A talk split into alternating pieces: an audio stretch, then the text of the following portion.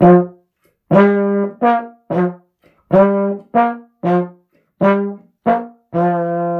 I'm Shelly. And I'm Cam. And this is Translating ADHD. So, on the heels of our decision making episodes, we've started looking at the other things that prevent us from getting to action as people with ADHD, starting with last week's episode on value. Today, we're going to look at avoidance and avoiding behavior. And I want to throw in a caveat here. This is the episode that some people might call the procrastination episode. But Cam and I don't like to focus on the word procrastination, and here's why. The definition of procrastination is to put off intentionally the doing of something that ought to be done. And Cam and I find again and again that for our clients who think they are struggling with procrastination, there is something else up beyond the lunch counter going on for them that is preventing them from doing what they know they ought to do. So instead of tackling procrastination as a topic, we're going to tackle some of the component pieces that we see over and over again with our clients that they might call procrastination, starting with today's topic of avoidance. So, what does it mean when we say avoidance? Well, it can look a couple of different ways. Number one is thing X is the most important thing in your day or in your week. And so that is at the top of your list. And yet you do thing Y, thing Z, maybe you even make up thing A and B, and thing X is not getting done. What's up with that? Number two is kind of the limbic system version of this, where you get so deep into avoiding thing X that you freeze and you can't get to thing Y or thing Z. You can't get to action on anything at all. So for me, Cam, this is what I would call being in Hoth. One way that I could end up in Hoth was avoiding to the point that I froze and then freezing on everything, not making progress anywhere. And now those Hoth doors start to close for me. Right. You burn it all down, torch it. Yep then Get it all.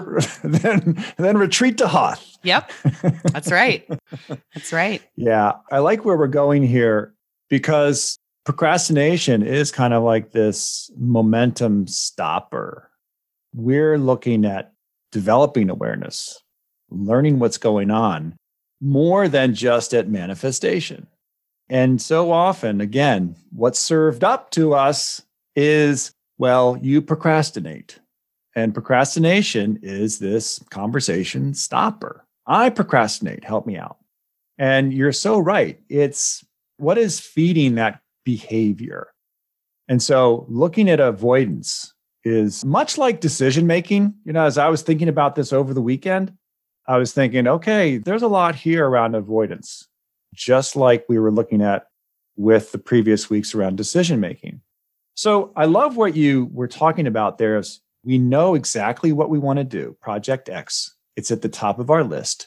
And we do everything but Project X. And I think that's where our big focus is going to be today around avoidance of work that we know we have and we want to do and it's relevant. It is of high value. And yet, for some reason, we don't do it. I think with procrastination, it's sort of like this absence of activity, hesitation or delay or just not doing it avoidant activity can be extremely active. We've talked about our DAM acronym, DAM, trying to identify that missing behavior. You got to dig past the distracting behavior and the avoiding type behaviors. We are masters at avoidance. We are masters at finding ways to not do what we know we ought to do. And so, again, we'll look at a couple different things here. Where do you want to start, Shelly? I'd like to bring in a relevant client example from last week because I think it speaks to a place where avoiding behavior happens a lot for our clients, Cam, and that is email. Email is a place where avoiding behavior happens quite frequently for my clients to the point that I don't communicate with my clients via email so that I don't get caught in that avoidant behavior before we've had a chance to work on it. So, this particular client is a graphic designer. Okay. And our conversation started with this is the same client who I was talking about last week who was stuck in that reactive mode, you know, reacting to email, reacting to email, reacting to email. And so this week we dug in a little deeper and we discovered that part of the reason she feels so beholden to be on the email treadmill is she feels like it's never caught up. And she feels like it's never caught up because there are these hard emails. That was her language, these hard emails sitting at the bottom of the pile. And so, since she couldn't deal with those, at least she could keep the easy ones caught up. Yet the backlog's still there. The hard emails are still there. So I asked her, What makes a hard email for you? And she's a graphic designer, okay? And she said, A hard email for me is when a client comes back to me after we've done final designs and they ask me to pick my favorites. I can't pick my favorites because they're all my favorites. I have produced what I think is my best work for this client. How can I possibly pick favorites? But, you know, I feel obligated to answer them and give them my favorites. So it's something that I always agonize over and I never feel good about answering.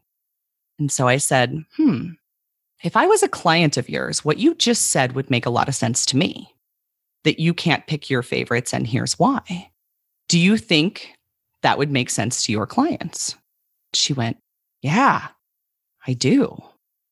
And so from there, all of the sudden, we went from one type of email that individually each one is so painful to answer to a category of emails that she could develop a template around, explaining why she doesn't like to pick favorites, why she doesn't feel that that's her role, and making them so much easier to answer moving forward. So now this category of email will no longer fall to the bottom as a quote unquote hard email. It will no longer fall into that place of avoidance because she knows what to do with it now. And so, Cam, what we did is we found the obstacle. We found the obstacle that she kept running up against that was causing her to divert and avoid and go for the easy emails over and over again. That's a great example. I think that is indicative of the type of work that we do. Often our clients come with this sort of general sense of procrastination or general sense of avoidance. And this question, why do I avoid? And when you start to look at some specific things of like an email and what makes a hard email hard, you dig in there and you start to get a sense of what is actually at work there that is deterring you from success or forward motion. So that kind of fundamental obstacle is often at play. And there's a couple others that are at play too. I mean, for that, it's like, again, they're all great. How can I vote on my work that I think is all good? So that's a really interesting thing of, and there's another way that ADD is coming into play with this sort of like, we will kind of want to have this one sided conversation like, oh, I have to pick the best and give them the final product when in fact it can be this discussion, this dialogue of, you know what? Well, I've made my choice already and I'm going to hand it back to you. That's your job. So this is distinguishing roles, but it's also getting super clear. I also like what you said about you're taking this hard thing, this a thing where you're being really avoidant around, and you're turning it into a template opportunity to kind of group these types together so you can hit them all in a similar fashion. So avoidance, there's a couple areas that we can avoid. Again, we can be very active about it and it can come in many different forms. We can avoid work. We can avoid conflict. We can avoid conflict in work. We can avoid perceived conflict. And I want to make that distinction. There's conflict, and then there's conflict we think may occur. That's that sort of catastrophizing of a situation. Yeah, Cam, on that one, I want to go right back to email and say that's the old email. That's the email that sat for too long that you have now built up this whole story in your head that the other party is upset with you, is going to be angry, is going to be even more angry when your response reminds them of how old that email was that puts you into avoidance, right? That just complete overblowing of, oh, I'm too late. And so now there's no non painful way out of this. Right. And your emotional regulation which is a part of the whole ADHD phenomenon, takes off a bit. And so then we start to avoid those feelings associated with the task that's been sitting there for some time. You mentioned before the call today, another place where we will avoid is any kind of risk, right? Yeah. Of putting our putting ourselves out there. With ADHD, it's about inconsistent performance. And so when it comes to performance, when it comes to consistency, when it comes to showing up, we may hesitate. We may go back to like, oh, I got to get my ducks in a row. And then we get into that perfectionism of all the ducks in the row. Well, we know we can't get all of our ducks in the row. That's just not possible. You can't have that perfect. So that is where good enough is. You talked about the limbic system. And I want to go there too, because that's going to be at play. That when we are stressed, when we are put under some strain, and we go to, and especially when we use urgency to get things done, our, our um, adrenaline response cycle, ARC, that we go to the fight flight center in the brain. So we will either fight, engage, or we will flee, run away, or freeze. So, two of those three actually have avoidant behavior right in there of either freezing or fleeing. We tend to be conflict avoidant. That is the story of my professional organizing business and why I lacked consistency. One undone task. With new clients, when I was organizing, I used to do a written action plan. This was one of those things that I did because other organizers did it. And so I felt I ought to do it. And I hated doing them. They were painful for me to do. And so I would go out and I charged for this session. I charged more for this session than my hourly rate because they were getting a written action plan. And then I would come home and I wouldn't do the thing and it would sit and it would sit, you know, and then a week would That's- go by That's your X. That's Yeah. Project X, right? yeah. and then it'd get to be two, and I'd be feeling really bad. And then it would become a snowball effect, Cam, where I'm not answering prospect emails. I'm not checking in on my clients who wanted to get back on my schedule. I'm not maintaining my business. And so for the first several years of my business, until I started to figure out what works for me, I had these peaks and valleys of really busy times and really dead times because the dead times would be on the slope of a project X that didn't get done to the detriment of everything else that kept my business going and kept new clients coming in the door. Total lack of consistency. So what was it? I, and I laugh, not to laugh at you. Oh, you could laugh at me. really, It's cool. really, with, you know, really live, you know, because again, when you say written action plan, Yeah. you know, yes, it's again, it's sort of like the industry norm. And you did it because others did it. And that's what organizers did. So you did it, not knowing any better. So number one is thinking that this is should, that you should do it. It's going to be uh, add value for the client. It might likely will be.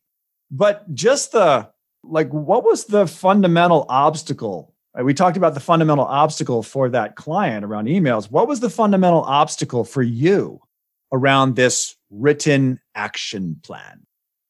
So it was twofold because what I was doing at this time is I was going out and talking with the client about what they wanted to do, looking at their space. And then I was going home and writing the plan myself. And so as I started to write it, these dependencies would come up. Hmm. You know, hmm, I don't know where the client's priority is here. I don't know how they want to tackle this. And the other thing is, is I didn't know how detailed to be because I build this as a potential separate service from my organizing, meaning you can continue and we can work our action plan together, or I'm delivering you an action plan that will tell you what to do. So, how detailed do I need to be? How much do I need to include? And so these things would end up being like six pages long. And I'll tell you There's what, that, and there's that zoom in, zoom out we talked about last week. yeah. Yeah. Yeah. And I'll tell you what, never once did somebody hire me to come out and do an action plan and not then hire me to do organizing work after that. So it was all of this work for something that the client often never looked at again. And so the solve ended up being, and I can thank uh, industry colleague Janine Adams. She is an organizer here in St. Louis who has been a wonderful friend and mentor over the years because I finally went to her and I said, This is making me crazy. How do you do this? And she said, Well, I do it in collaboration with the client. So we're developing the plan during that action plan session. That makes so much more sense because the client doesn't need a comprehensive plan for every room that is disorganized. They need a blueprint for where we're starting, what the priorities are, what matters, what does organized look like in this space for them. So when it went from me trying to guess and write a fully thought out, top to bottom, organize your whole house plan for a client to comprehensive. Yeah, Don't forget that. Yeah, to working with the client to capture what mattered in our action plan, they became much easier to do. Mm. Because all I had to do at that point was take home my notes, type them up, send them to the client. And guess what? It was a much more useful document too, because as we started to get somewhere on our first set of tasks, we could look at what did we think the next priority was? Let's check in on that. You know, this is where we thought we were going next. Is that still relevant here? It gave us a place to work from rather than just being this long, comprehensive document that nobody ever looked at again and was painful for me to produce in the first place. So you made it more relevant for you. Yeah. Right. And for the client. well, for the client and as a springboard versus some dissertation. Yeah, Cam. And if you recall, we had a similar conversation when you were coaching me around client notes. I put myself right back in the same damn box when I started becoming more of a full time coach of sending client notes after the client session. And so at the time, I would take my notes by hand, I would look at my handwritten notes, and I would type an email to my clients. And it became just as painful it's something that often didn't get done between client sessions. And you told me what you do. I take the notes while I'm talking to the client. That's brilliant. That is why I use Discord with my clients now, because Discord is a conversational platform. So it's a place where I feel I can just type what I'm hearing. I don't have to worry about perfect sentence structure. I don't have to worry about if I've misspelled or not punctuated correctly. I'm just trying to capture the essence of what's happening in the session for the client to be able to refer back to and for me to be able to refer back to. And by communicating with my clients on a conversational platform, I'm able to let go of some of the expectations of something like email, where you're supposed to have a greeting and an intro and a closing and all of that nonsense and just put what matters. You know, as I'm listening to you, it's I think it's a great little template for our listeners to sort of think about, look and consider something that you, a project X that you're avoiding, you're noticing avoiding, and how you're avoiding it, number one. But number two, what exactly has you avoiding it? Because as we're talking about this, there's no emotional energy around this anymore, Shelly, right? It just is. It's factual in the sense of, okay, here's my dilemma. I'm realizing my dilemma.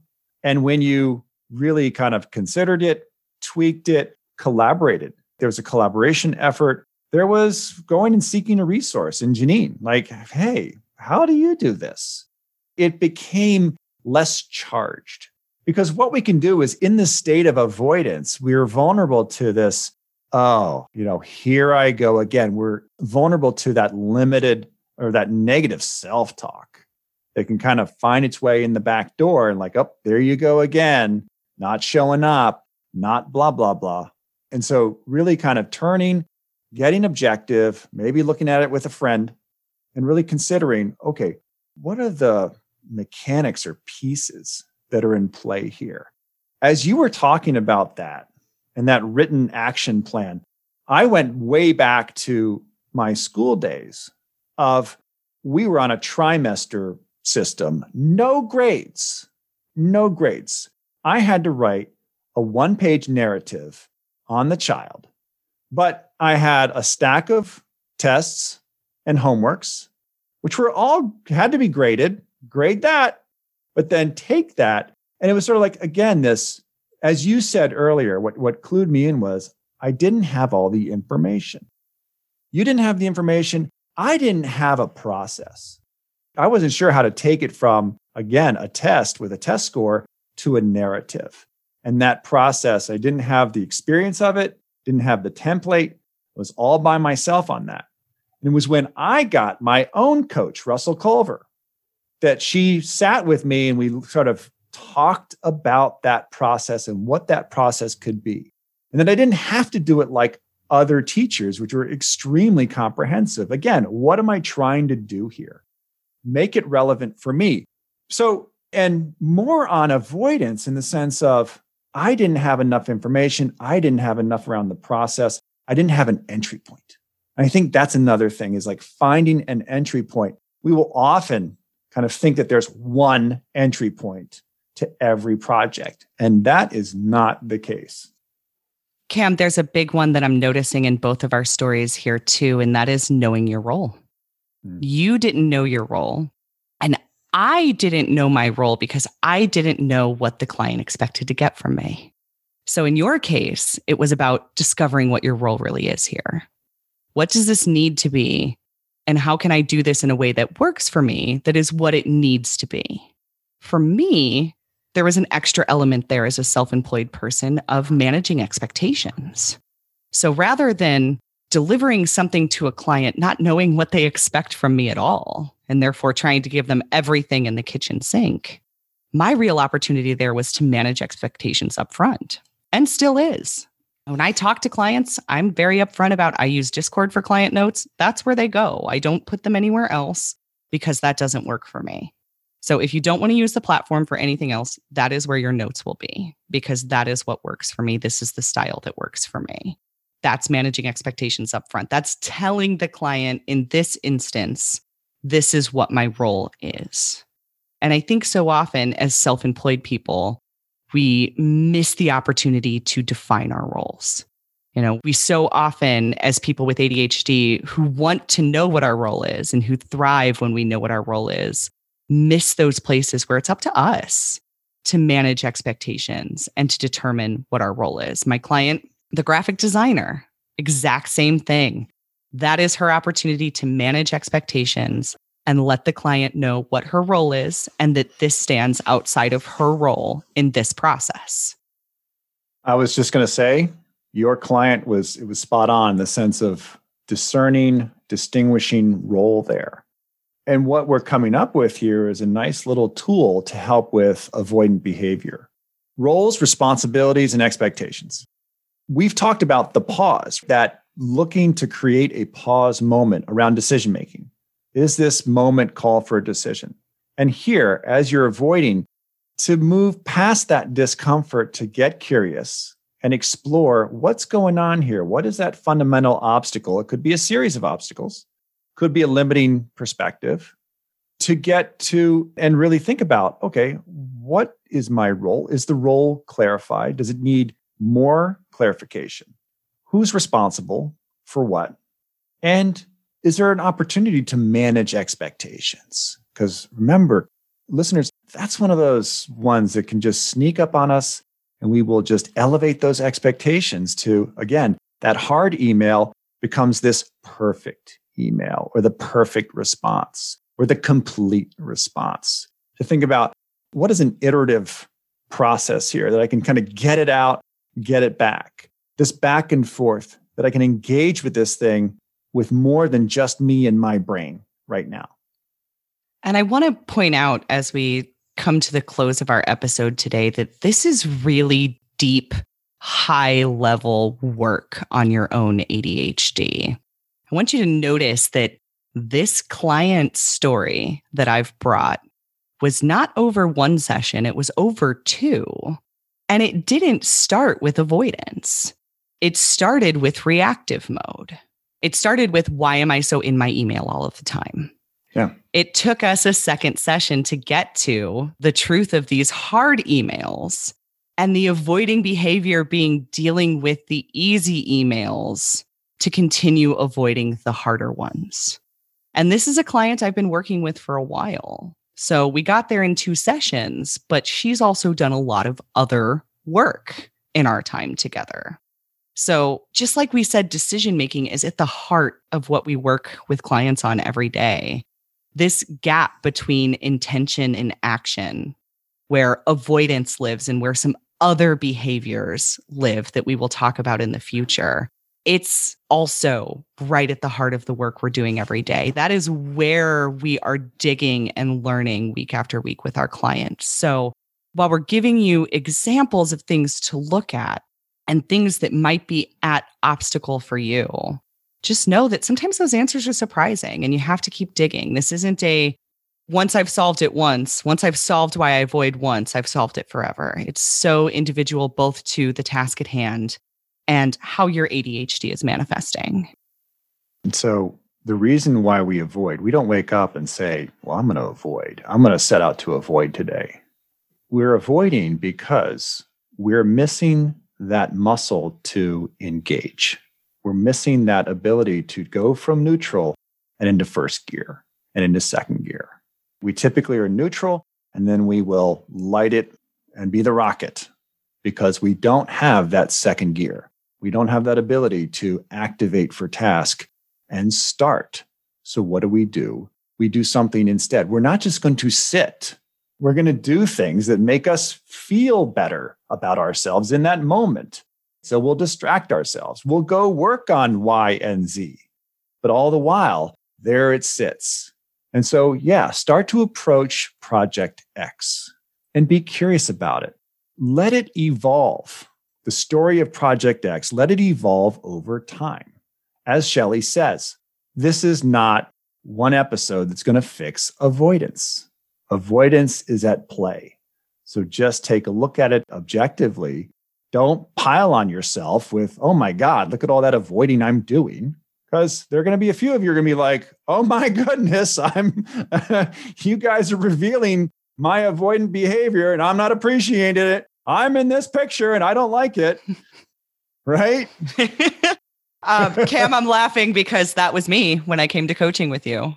I was deep in avoidance everywhere in my life, my business, my house. I was so far into Hoth and into distracting behavior that wasn't moving anything of priority for me forward.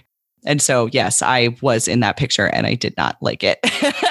and that's what that face was about as you were describing it, because yeah, we've I've seen that a couple there. times. Yeah, we've seen that a couple times on Twitter. Just like I that little the, the you know right the the response A, B, and C, and C is you know I'm in this picture and I don't like it. So go ahead and move past that.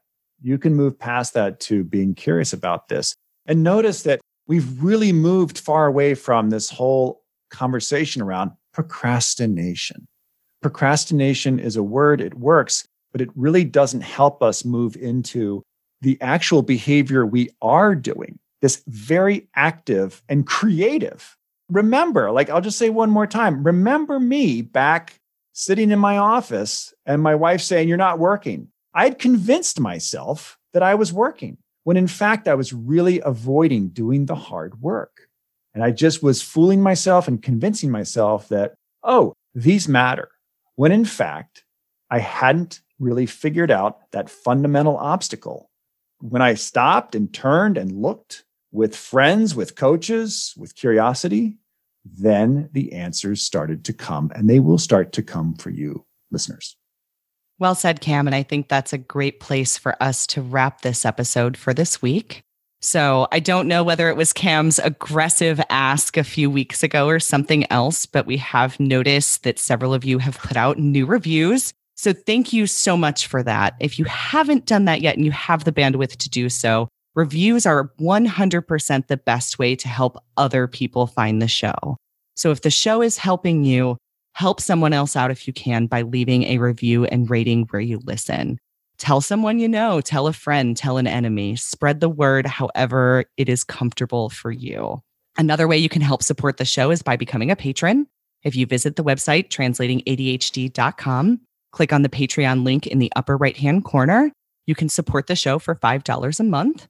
And that gives you access to our Discord community where you can discuss episodes with Cam and I and also interact with the other wonderful members of the community who are really building a community of support, accountability, and starting to do their own understand, own, and translate work together.